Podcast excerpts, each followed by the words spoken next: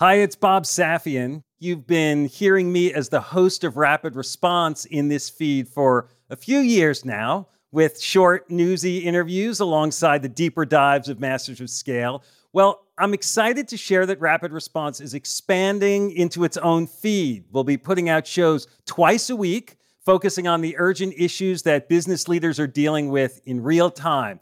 So search for Rapid Response in your podcast player and subscribe to make sure you get all our episodes. I'll see you on the other side. Hi, everyone. It's Bob. Today, we're sharing our first strategy session of twenty twenty-three, recorded this January in front of a virtual audience of Masters of Scale members, business leaders, and special guests. In these episodes, Reid Hoffman answers direct questions from entrepreneurs on how to respond to the challenges their businesses are facing. This time around, we explore key lessons around communication internally and externally, as well as how to balance innovation with sustained growth. In our Need to Know segment, Reid and I talk about optimism and caution against the backdrop of recent layoffs across the tech industry. It's jam-packed. This episode is co-hosted by Reid, myself, and Jodine Dorsey, head of live events at Wait What, the company that produces Masters of Scale. At the top, you'll hear Jodine kick off the event, and then Reid and I will join a bit later. Let's get to it. Hello, everyone. Welcome to the Masters of Scale live strategy session. In alliance with Capital One Business, this is our first strategy session of twenty twenty-three, so we couldn't be more excited to have you with us. I'm Jodine Dorsey, head of live events at Wait What, the company that produces the wonderful Masters of Scale. Throughout this session, four entrepreneurs will ask questions of Reid. I think you'll see many of your own challenges reflected in their questions. Our co-host, Reid, and Bob Safian will continue the conversation on strategy through a segment called Need to Know. Let's start welcoming a few folks into this virtual stage. Our special guest from Capital One Business, Aparna Sarin. Aparna is the Chief Marketing Officer of Business Cards and Payments at Capital One. Hi, Aparna. Hello. How are you today? Fantastic. Thank you so much for joining us today. And now I want to welcome Reid Hoffman. Hi, Reid. Jodine, Aparna, great to be here with you. We're kicking off the year, our first strategy session of this year. It's awesome. Oh my gosh, tell me about it.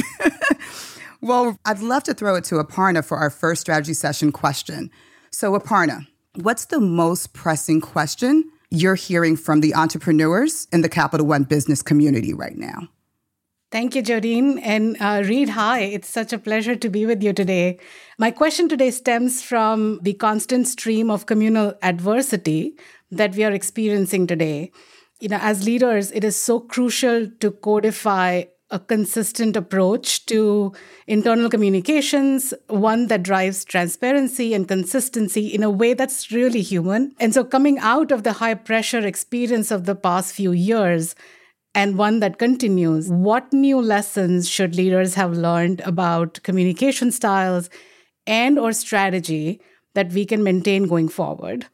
So great set of questions. You know, business, whether it's entrepreneurship, executives, communications is a central part of it. We work together. Life is a team sport and not individual. And so it's always good. When people say you over-communicate, frequently it's because you're communicating the wrong thing. So we all should aspire continuously to be ongoingly efficient and to communicate a lot, because usually you trade off. And like, for example, one of the things that I learned very early in communications was from Jeff Weiner, who had taken over and was, you know, ten plus years as C E O of LinkedIn, was that when you're leading an organization, you've only started communicating enough when you're tired of hearing it yourself. And so part of what you have to do is keep that kind of juice going, because you'd be connected to it because it's important relative to communications to others. And so the specific challenging times focal point of your question is, I think that the it maybe is a little bit less style and a little bit more what, which I think is a very important thing, which is when we're in these kinds of environments and these hybrid environments, it's very easy to lose some of the tactile, emotional kinds of things that you get from being in person. So like one of the things that I think I learned from all the pandemic was even when you're in very pressed times and going, to do a kind of a little bit of a personal check-in, like, how are you doing? How are things? I think that is a good thing anyway and has persisted. Like even when I did a check-in with a member of my team earlier today, you know, it was the very first thing was, so how are things with you and the family? You know, I was like, no, let's start there because I think that's a very important thing to learn. But like, I make sure that I get an emotional connection and response. Like if it was like, oh, the family, oh, fine. I was like, oh, okay. Anything fun that you were doing? Did you take a vacation recently? Like that's the kind of thing that I would be doing if I was in the virtual environment, whereas in person, it's like, okay, great. I'm emotionally checked in by being here with you. And so as I get back to being there with you, it's like, fine, I hear you. Let's dive in. Let's do the thing that we need to do. And it's critical because life is a team sport and how we get together. And the communication is not just the, hey, are you on track with that project? And what do you think about this? And do we have an idea to how to solve that? But also that we are teamed together. Thank you so much. Thank you so much, as always. I love that, Reid. Life is a team sport. Thanks again, Aparna Sarin from Capital One Business for helping us kick off today's strategy session. Well, before we move on to the program, we do have a tradition here at the top of every Masters of Scale event. Reid, you see where I'm going here? I, of course, do. It's our sing-along. As always, we'll play our Masters of Scale theme song and encourage you to try singing along at home. Okay, let's hit it. You got to have incredible talent at every position. It's like this huge push. There are fires burning when you're going home. Can you believe it? Such an idiot. And then you go back to, this is totally going to be amazing. There are so many easy ways. I'm supposed to know what to do. I have no idea what to do. Sorry, we made a mistake. But you have to time it right. Oops. Working out of a three-bedroom apartment. Stuff that just seems absolutely nutballs. Ten years later, I'm like, well, that's just how you do it. That's just how you do it. This is Masters of Scale.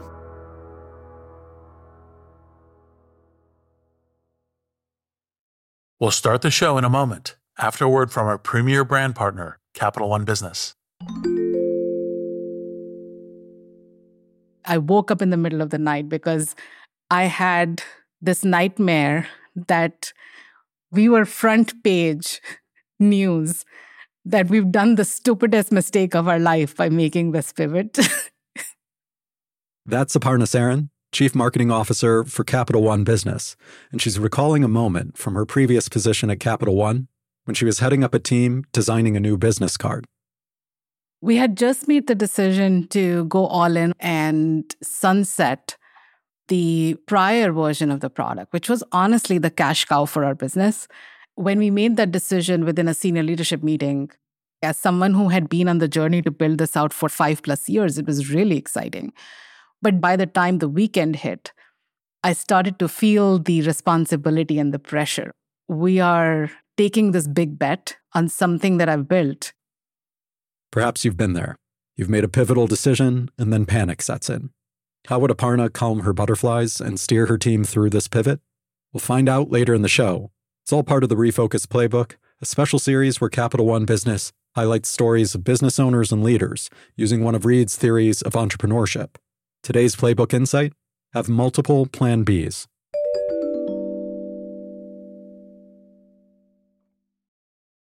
And we're back. I want to welcome the co-host for today. He's the former editor of Fast Company, founder of the Flux Group, the delightful host of Masters of Scale Rapid Response, Bob Safian. Hi, Bob. Hey, Jodine. Hey, Reid. Bob, I'll hand it off to you from here. Thanks, Jodine. We'll see you in a bit. Uh, Reid, it's good to do strategy session time again, right? Always. So today we're going to hear from entrepreneurs with very different businesses, but their questions apply broadly. So if you're ready. Great. All right. We'll dive in.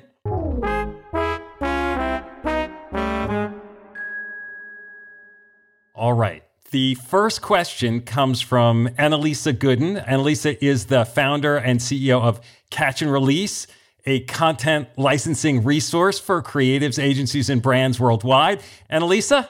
Hi, longtime fan of the show. Super excited to be here. And we're excited you're here too.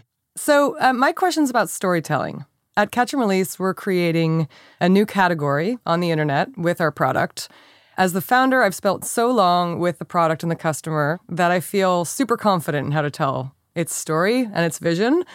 As we scale and as our team grows, I think we're at an inflection point. And to continue taking the company to the next level, I feel like I need to evolve from telling the story just on my own. So my question is, how can our product and market opportunity be communicated about clearly without me as its main narrator? Do I need to pass that torch entirely? Who needs to communicate the product and vision as naturally as I do? Well, I think you will always be communicating it. So I don't think it's a complete pass the torch, but I think you need to get other torches lit. Early days of Apple, they had Guy Kawasaki as chief evangelist. So as part of solving that exact problem, they hired a person and said, this is your entire job, right? That didn't mean the job stopped doing it or other people stopped doing it, because you want to get as many of the torches to light the path to the future as you possibly can. But what you want to do is you want to say, okay, what's that wave of torches that I need? Is it a couple of people really intensely? People then, that would be their jobs. That'd be the things you're doing. I do think that one of the things that the modern internet brings is that there need to be more people who are kind of influencers talking in, you know, social media, LinkedIn, other places about these things. I think companies are also, the vast majority of them need to be a little bit more humanized by having these folks articulating them. So it's kind of, it could be one, it could be three, it could be twenty. Ultimately, of course, you want, because you live and breathe creators, you want creators doing that for you in various ways. And like you might do a little bit of a, a social media challenge where people are saying things, kind of awarding stuff, like depends a little bit on how you want that spread of torches, that spread of light to go. Uh, but that would be specific to your business. But you're absolutely right. You need to broaden past just you. Uh, you will not be successful without it. And then the strategy and how you do it will depend on what the right game for your community, for your audience, how that will go. Awesome. Thank you so much. Thank you.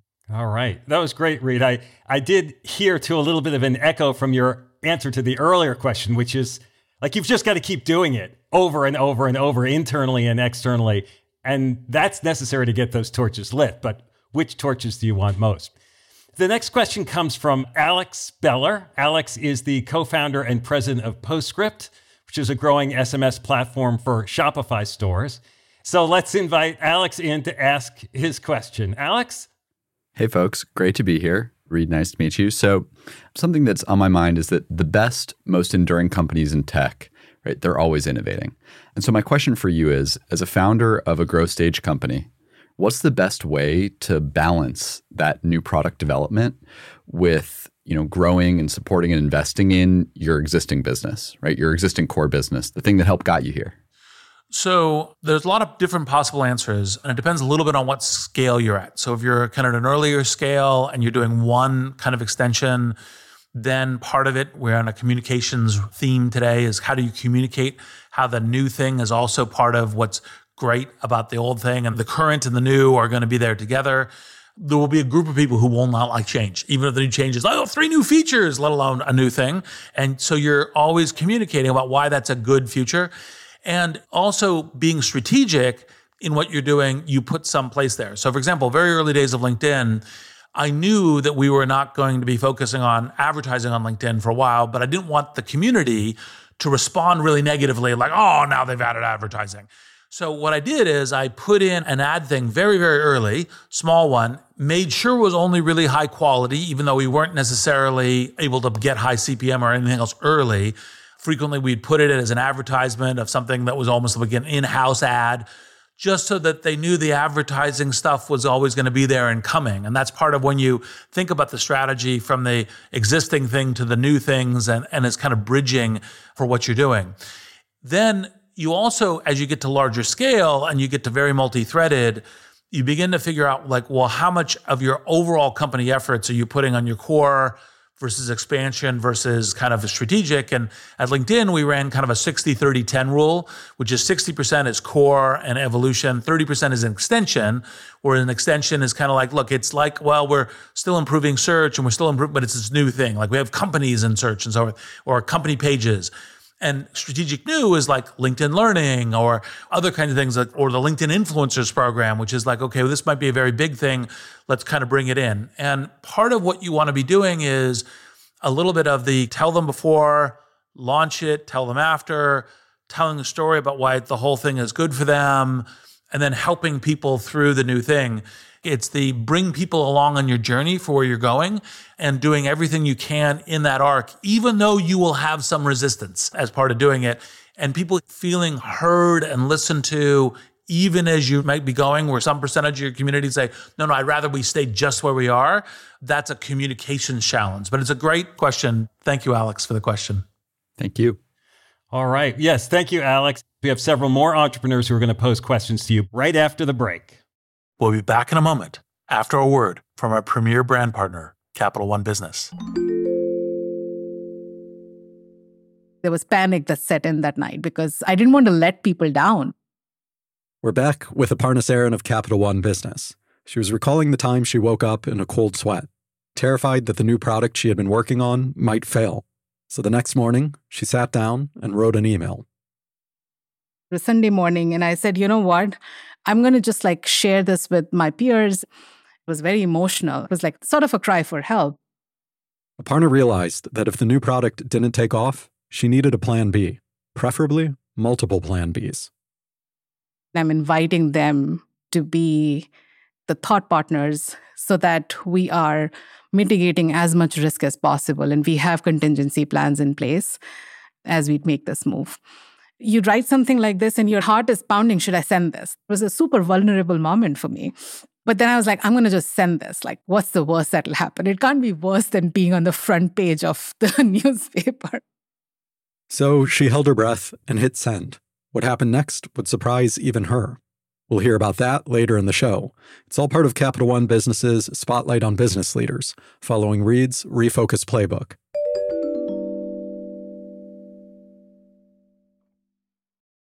We're back with more questions from entrepreneurs in our Masters of Scale live strategy session.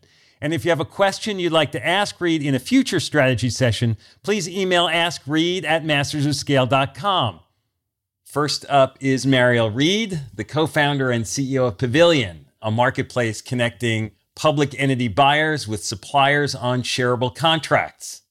So my question is where Silicon Valley can often embrace the positive potential of a big, audacious vision, government entities are quick to focus on the risks.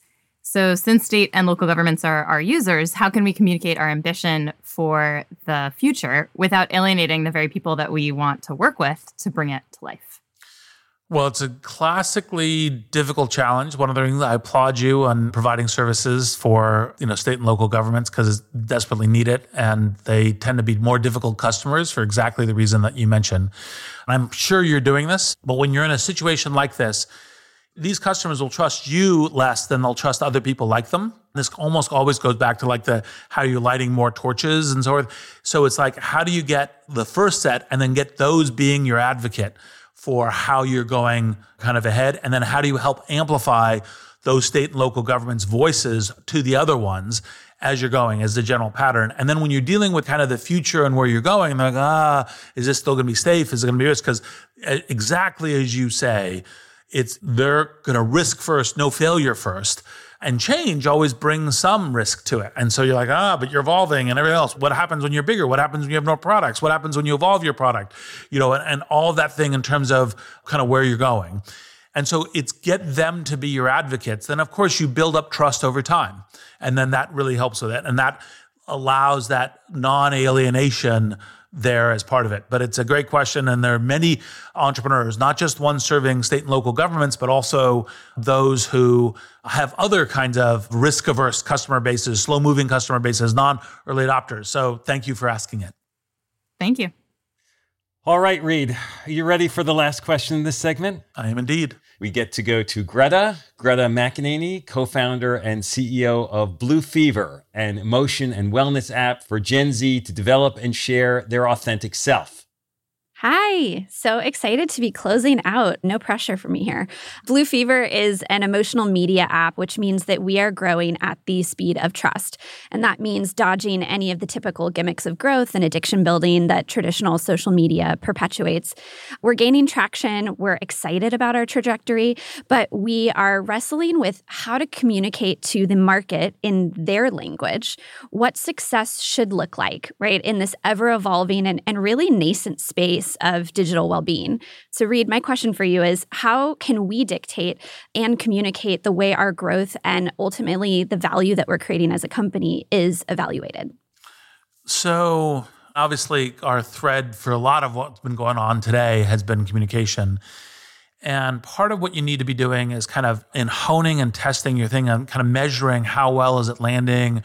Is the thing that you're saying, is the analogy you're doing, is the simplicity of the communication, whether it's category, benefits, other kinds of things, is it resonating and landing? That's one of the reasons why, you know, even when it gets down to individual, like I still do some media training, because even me communicating, it's like, well, how is it heard?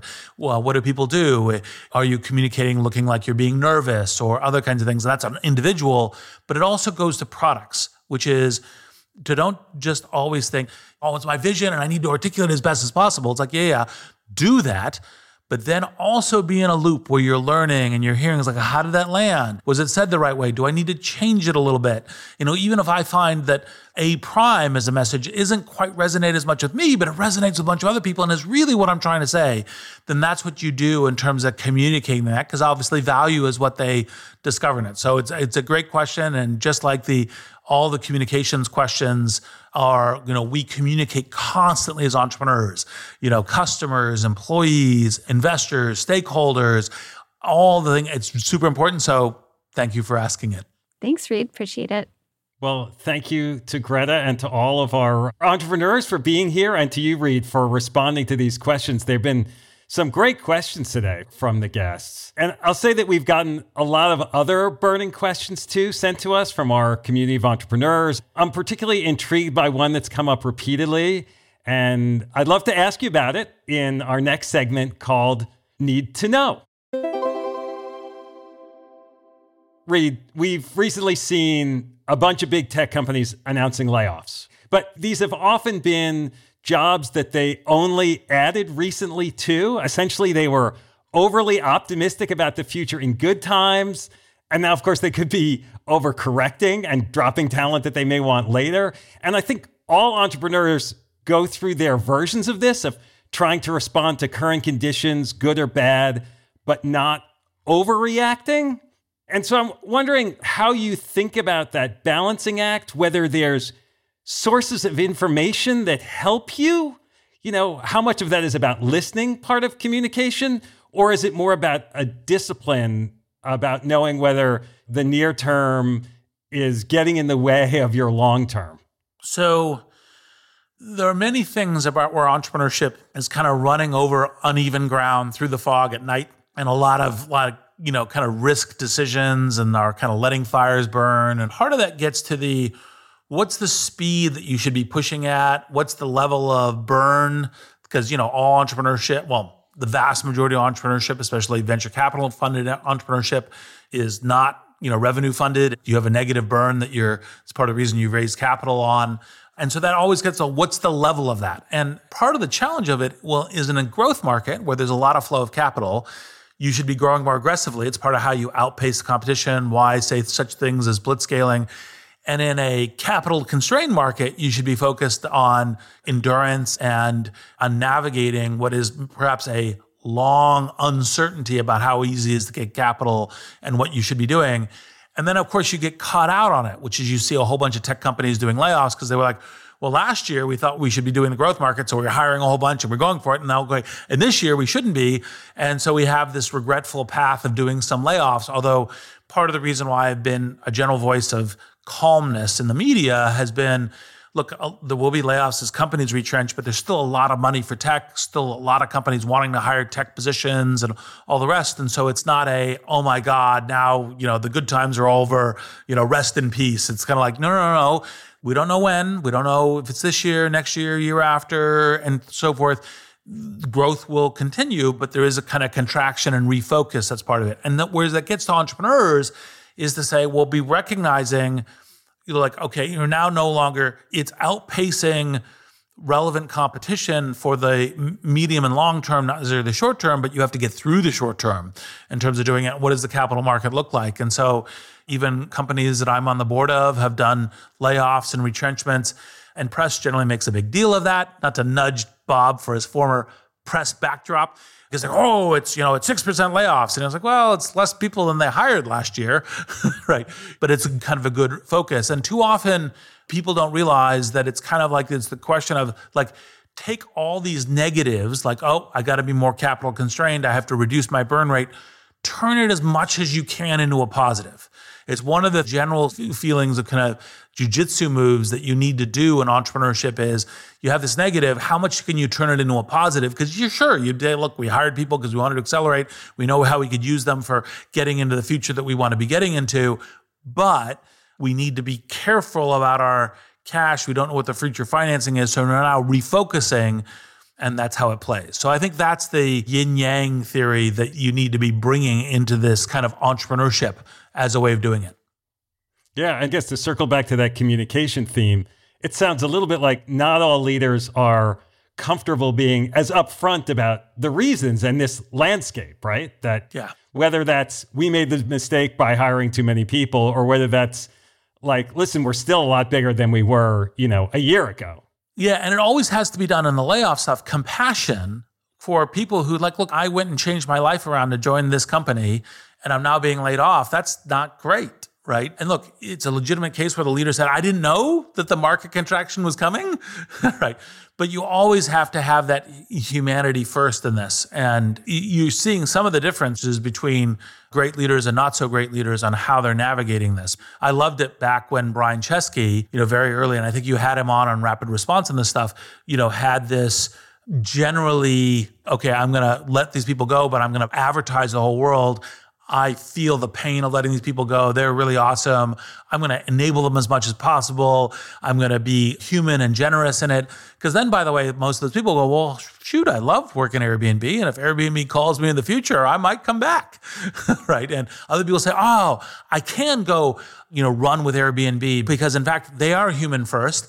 And even if they get in these difficult things, they'll be looking out for me. And, and even if I'm laid off, they'll be looking out for me. That's great. That's a company I want to be part of. And I think that's, again, part of, okay, it's a negative. How do you show who you are as a leader, who you are as a company, who you are as a culture? Hmm. I want to ask you about one more topic. It's something you and I are going to talk about a lot going forward, I'm sure, but about artificial intelligence. You're a big supporter of ChatGPT, which is everywhere. For the entrepreneurs that are here with us, how should they think about A I's potential impact on their efforts? You know, how do they stay up to date with things that seem like they're changing constantly? Do you have a suggestion about that? So, kind of not a surprise for you and people who know me is, you know, using network intelligence. Part of it is pieces of intelligence distilled in the right way come from other people. And so part of it is even when I'm asking which podcasts to listen to or which things to read, I essentially do it through people. And part of that is to be intentional and directed in the questions you're asking. So if you go, okay, like, well, what are the tech trends coming?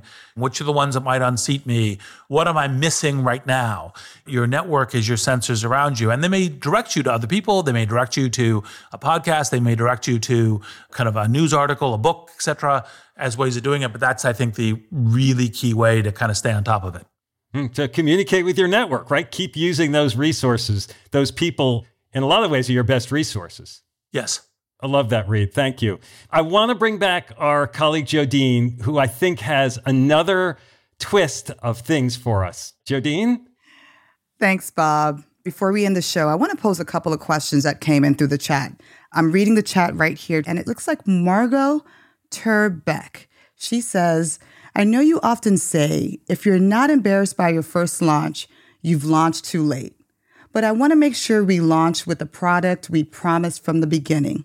How do you juggle this question of launching early, but with a product that you can be proud of and to stand by? Well, it's a great question, and it depends a little bit on which industry you're in. And part of that quote is very oriented at consumer internet software, because too often entrepreneurs will say, I want to be proud, I want to show this really great thing. And I did this, I made this mistake in my very first startup, SocialNet, and I spent way too many months working on it. And if I'd released early, then I would have learned and moved faster. And so the quotes are basically orientation in consumer internet of the importance of being speed, of actually learning what your customers actually really know. Because by the way, they say, well, I promised this, and this is what they're expecting. It's like, well, do they even know themselves necessarily until they're engaging? Frequently, that's one of the reasons like focus groups and things can be misleading on this stuff. Like, should I build product X or product Y? Until they're experiencing it, they don't necessarily themselves know either. And so the speed of the engagement with the actual thing and learning from it and improving is what's really important on the consumer internet. Now, the asterisks to my theory are like you're releasing a hardware product or something like that. Well, it may not be that you have a chance for a second release. There is no iteration. So you have to get it much more right first when you're doing it. It isn't that the theory perfectly applies to everything. But when you're doing a consumer internet software, fast as possible engagement and learning is super important in terms of how you how you go. In the media business where I've been in, I think the way we approach it is like you want to release a thin product. Like, don't try to do everything. If it's important that what you put out is something you need to be proud of and being embarrassed by means it's going to go away, get something out that's thinner, that can be focused on that. You can get feedback and then you can add the pieces to it later. We have so much ambition about what we want to have our products be and do. And sometimes you have to walk a little bit, even though you want to run. Great words, great wisdom. I'm going to jump down to Clara Moda. Clara asked a really good question. In times of downturn, it can be difficult to see what the smartest hires are to steer the company to safety. Should you look at long-term experienced candidates or instead go down the route of interim managers, part-time recruits to get the immediate work done? It's a great question. You want the people who are most adaptive to your changing circumstances and be learning themselves and learning along with you and with the organization on what needs to happen, and will be adjusting because we're in downturn and changing circumstances. And if that's somebody who's like, okay, I've been very experienced, great. And if it's a young intern who's being promoted, great. But it really kind of plays to adapt with you and being very adaptive. And that's actually one of the things that's very important to be hiring in a number of key roles in these entrepreneurial journeys is adaptive people. So that's the variable that I would look at much more intensely than exact experience. I love that, Reid. We recently released an episode of Rapid Response where the theme was around versatility. And, and that's the word I keep thinking of. You want people who can be multi-tool players in different ways because you never know what game you're going to be playing. The game just keeps changing. Exactly. So true. Well, we've come to an end. Bob and Reid, thank you for being such gracious hosts and for being so generous with your time and your wisdom. Jodine, thank you. See you next time. Thank you. And now, a final word from our brand partner, Capital One Business. Throughout the day, text messages and emails kept pouring in. Whatever you need, just let us know. We're back one more time with Aparna Sarin of Capital One Business. She was telling us about a Sunday morning email she fired off in a moment of panic. Minutes later, her inbox was overflowing. And the support she found wasn't just emotional, it was practical. We talked about detailed contingency plans and we created our go-to-market strategy. Before we are in full rollout mode, we had stage gates so that we could test and quickly learn and iterate. And within a matter of like six months, as we were rolling things out channel by channel, those stage gates would allow us to pivot if we saw something that we didn't like. That day, Aparna learned a lesson that stayed with her. Having multiple plan Bs doesn't just expand your options. It gives you new opportunities. The best way to pivot is actually open doors for thoughtful conversations, because humility in knowing that you actually don't know everything, as well as the empathy in knowing that disruption is always drastic and abrupt, helps you go through that pivot with other people in a very different way. Capital One Business is proud to support entrepreneurs and leaders working to scale their impact, from Fortune five hundreds to first-time business owners. For more resources to help drive your business forward, visit CapitalOne.com slash Business Hub. That's CapitalOne.com slash Business Hub. Masters of Scale is a Wait What original. Our executive producers are June Cohen, Darren Triff, and Jordan McLeod. Our head of content and production is Lori Hoffman. Our producers are Adam Skuse, Catherine Clark-Bray, Alex Morris, Tucker Lagurski, and Chris Gautier. Our editor at large is Bob Safian. Our music director is Ryan Holiday. Original music and sound design by Eduardo Rivera. Audio editing by Keith J. Nelson, Stephen Davies, Andrew Nault, and Brad Worrell.